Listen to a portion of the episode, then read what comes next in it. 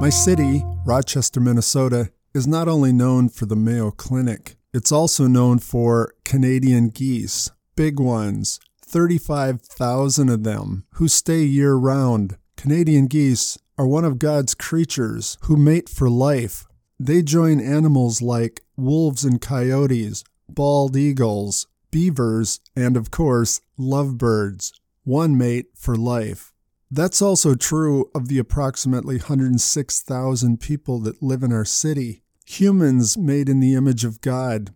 In my 12 years of guiding middle school students through the Old and New Testament, we've many times stumbled across this mate for life teaching and examples, both good and bad. In this Bible Questions episode, we're going to examine together what does the Bible say about marriage divorce, remarriage, or joining the other 97% of God's creatures and skipping this whole mate for life thing altogether. In episodes 15 through 17, we learned God had a special plan for the mammal man. God states it is not good for them to be alone. Men and women are not complete without each other. In episode 17, we looked at pink and blue and glue male and female, glued together for life. At the end of Genesis 2, God makes an editorial statement Therefore, a man shall leave his father and mother, and shall cleave to his wife, and the two shall be one flesh, pink and blue, glued together for life. The term marriage is not used till Genesis 34, but it's clear from the beginning chapters God has a special plan for we mammals made in his image. In episode 20, we looked at some bad news where this whole pink and blue and glue thing started to come apart. Genesis chapter 3 When sin entered the world, when males and females began to fall short, stray outside God's lines, and twist God's purposes. From that sinful action, man got a sinful nature, a sin rail, and the dominoes fell. They experienced guilt, shame, covering up and hiding, blaming God and each other, pain in childbirth, and in carrying out God's vocational assignment. And then we're told this partnership began to come apart. Woman's desire was for her husband. There was already a physical desire for each other to mate. So, this desire probably meant to covet something that belonged to him and he in turn, now sinful, was said to rule over her. From this point, this mating for life turns sour, marriage deteriorates. In episode 22, we meet a guy with two wives. Frankly, he's an arrogant jerk. And going forward from Genesis on, it's hard to find good examples at all. Abraham, to protect himself, puts his wife in jeopardy twice.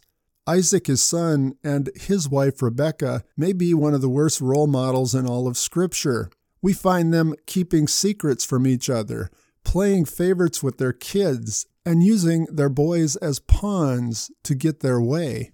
In episode 30, we learn of Jacob and his story.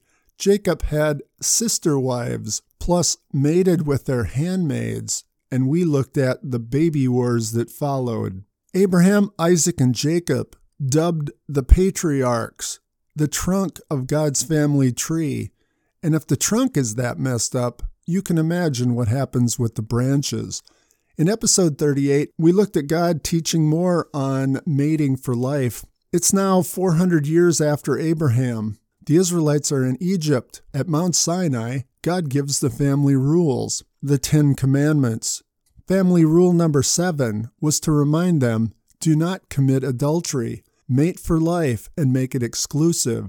And rule number 10 was don't covet your neighbor's wife. Don't even want to mate with someone else. We move forward to episode 53, where we meet Abigail and her husband Nabal. Here's a woman married to a man whose name literally means fool, and we get to hear from her own mouth what it's like to be married to this guy.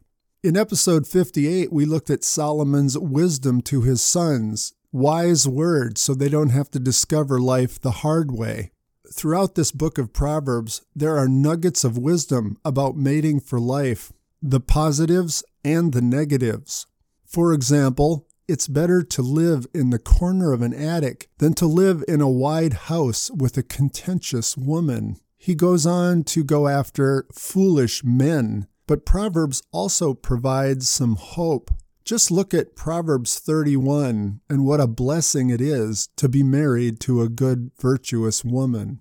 When we get to the New Testament, we get some good news. God intends to restore marriage to its rightful place as he changes husbands and wives from the inside out. In episode 129, the letter to the Galatians, Paul writes about the inner qualities that God transforms. He calls them fruits of the Spirit, things like love, patience, gentleness, and self control. These are qualities that make partnering, mating for life, a joy again.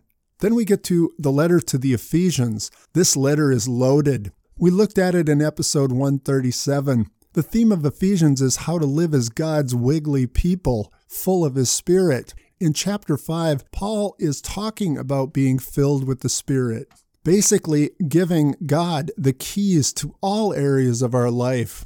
When we give Him the keys, we will submit to one another in love. Then he turns to the mate for life relationship of marriage. He says in a spirit filled couple, a wife will model Jesus by arranging herself under her husband as Jesus arranged himself under God the Father, and a husband who will love his wife as Jesus loved the church.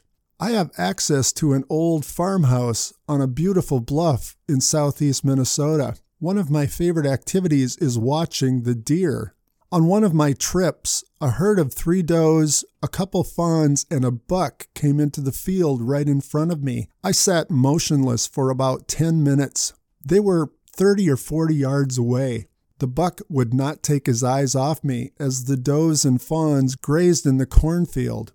When I finally moved, the buck gave out a snort and the rest of the herd scooted into the woods. He gave me one last look and he trotted after them. You get that same sort of feeling from Paul's teaching in Ephesians 5, that vigilant protect because my herd is valuable kind of sense that God wants wired into a spirit filled husband.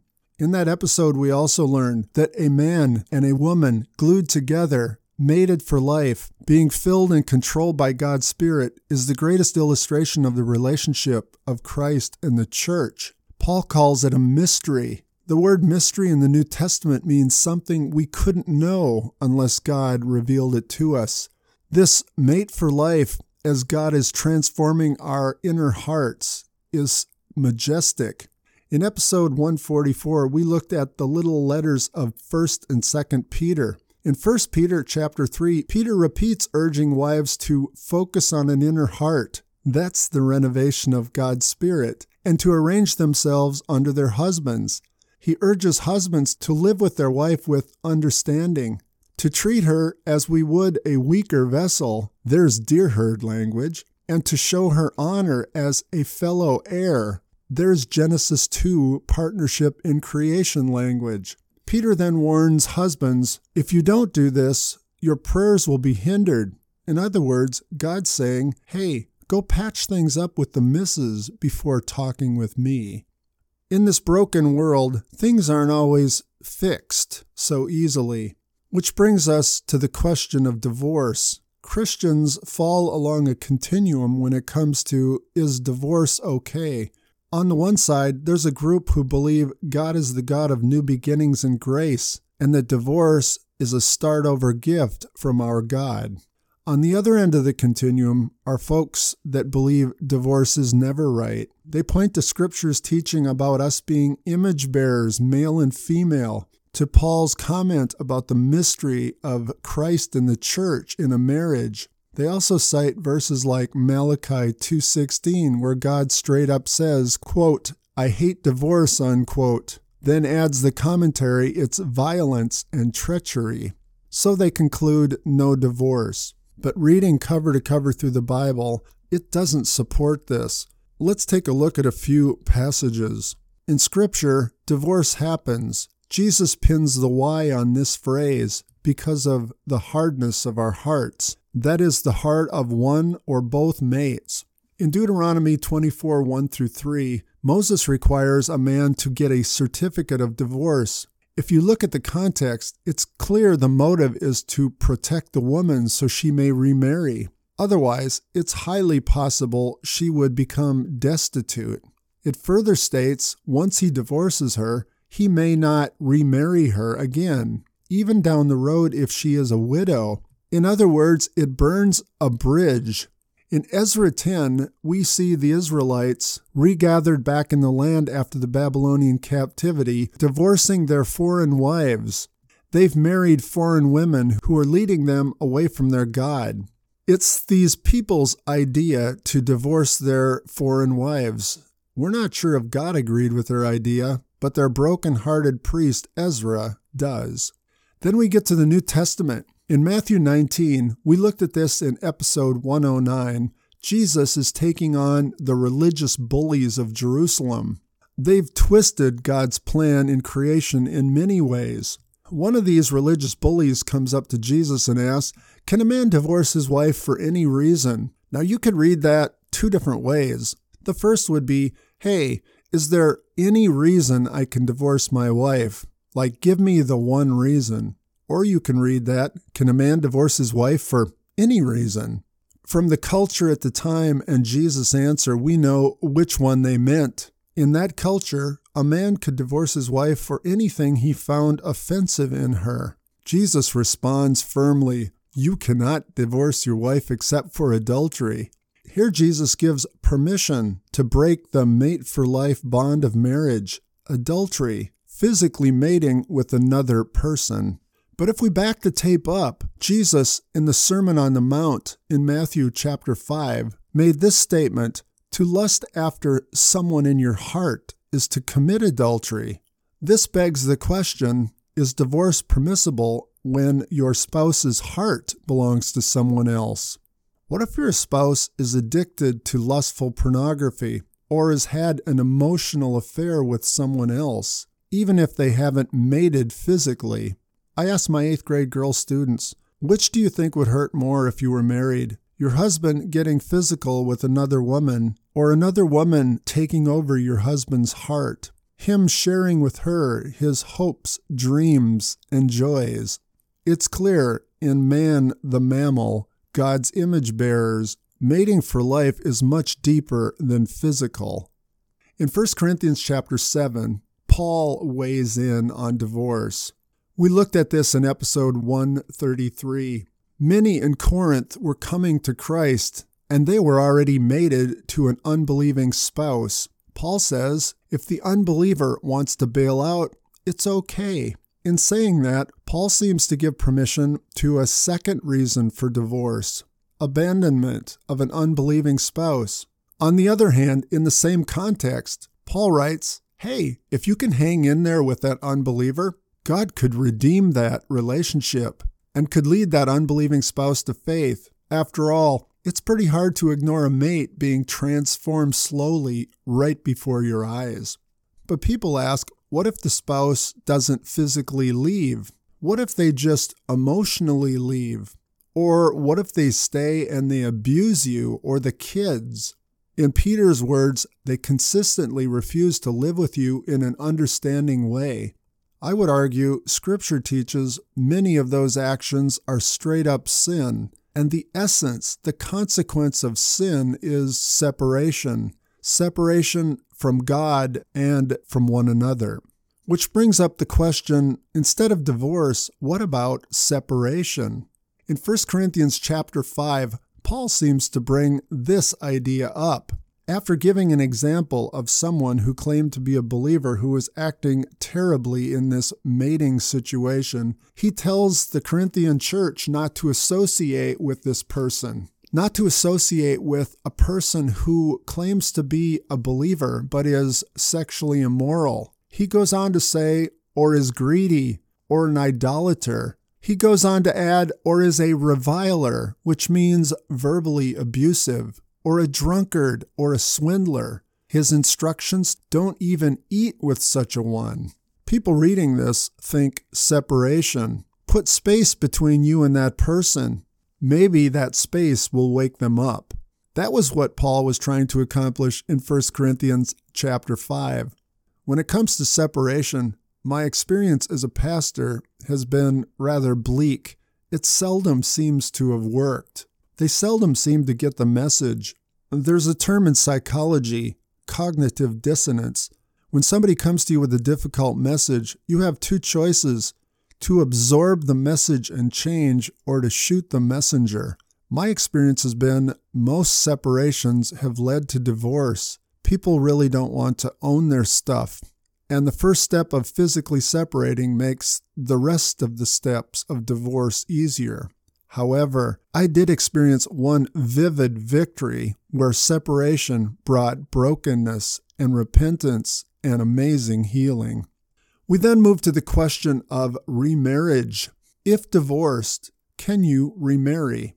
We already saw from Deuteronomy 24 you can't remarry your first mate, even if he or she is widowed by the second mate. Two wrongs don't make a right. In 1 Corinthians 7, Paul continues. He says, If you divorce, remain unmarried or be reconciled to your previous mate. Now, to be fair, some would say Paul is giving a description for his time and for the Corinthian church, not a prescription for all times. If those two words, description and prescription, are foreign to you, please listen to episode 12. Because I believe Paul's command is fairly prescriptive, as a pastor, it's been very difficult to bring myself to remarry a person who's been divorced at least if their previous is still unmarried. The final question is this why not just skip marriage altogether? That's just not the spirit of our age today. That question came up in Jesus' time. When Jesus laid down his priority of staying mated for life in Matthew 19, that to be divorced other than for adultery was wrong, his disciples sought him out and said, Wow, if that's true, it's better not to marry. That's really a sad commentary, isn't it? Jesus replies to them, Not everyone can accept that. It's as if Jesus was saying, even in this broken world, it's still not good for most of us to be alone. In 1 Corinthians 7, Paul explains one reason it's not easy for many of us to accept that don't mate for life, burning with passion. We're still mammals. Most of us need to mate. According to Scripture, that should be done in an exclusive covenantal relationship, not through liaisons or personal lust. But marriage goes so much deeper than mating. It's companionship, it's being God's image bearers in our work, our decisions, our joy and wonder. It's in creating a fertile and healthy environment for our little seedlings. You might want to listen to episode 170. And frankly, it's an amazing laboratory that God uses to sharpen us. I'm coming up on 33 years of being married. I have to say, I'm a huge fan of God's mate for life plan.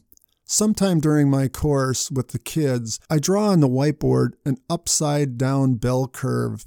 I then take them to 1 John chapter 2 verse 14. John is writing about how spiritual growth happens in people. He says this, I write to you, little children, because you know Daddy the Father. I write to you, young men, because you stand strong in the word and resist the evil one. I write to you, old men, because you really know the Father. I explained to them, I believe that's the typical growth curve for following Jesus. But I also think it's the bell curve for most marriages. The beginning of the curve I label the honeymoon, where everything is new and exciting. The bottom of the curve I label the crucible. In the marriage vows, this is where the for poorer, for sickness, or for worse part kicks in. This is where the kids become little wedges prying moms and dads apart. This is where the different that drew us during courtship is interpreted as defective this is where we have to dig deep, believe God, and fulfill our vows. Then I smile at my students and say, and if you will get through this for poorer in sickness and for worse part, you've got something amazing waiting for you up the other side. On the ascending side, I write soulmate. This is what happens when two people mated for life hang in there through the crucible. They begin to look like each other, smell like each other, and finish each other's sentences. Now, this dear wife rolls her eyes when the husband's about to say the same joke he's told 650 times. They're the cute couple holding hands walking down the street, and they're the couple often who die within weeks or even hours of each other. Their lives are so entwined. Speaking of which, with 35,000 geese, that's 17,500 pairs. It's not unusual for one of them to get hit by a car quite frequently in Rochester. And when they do, you'll nearly always see it. Their mate is standing next to them and will continue to stand there until they heal or they die.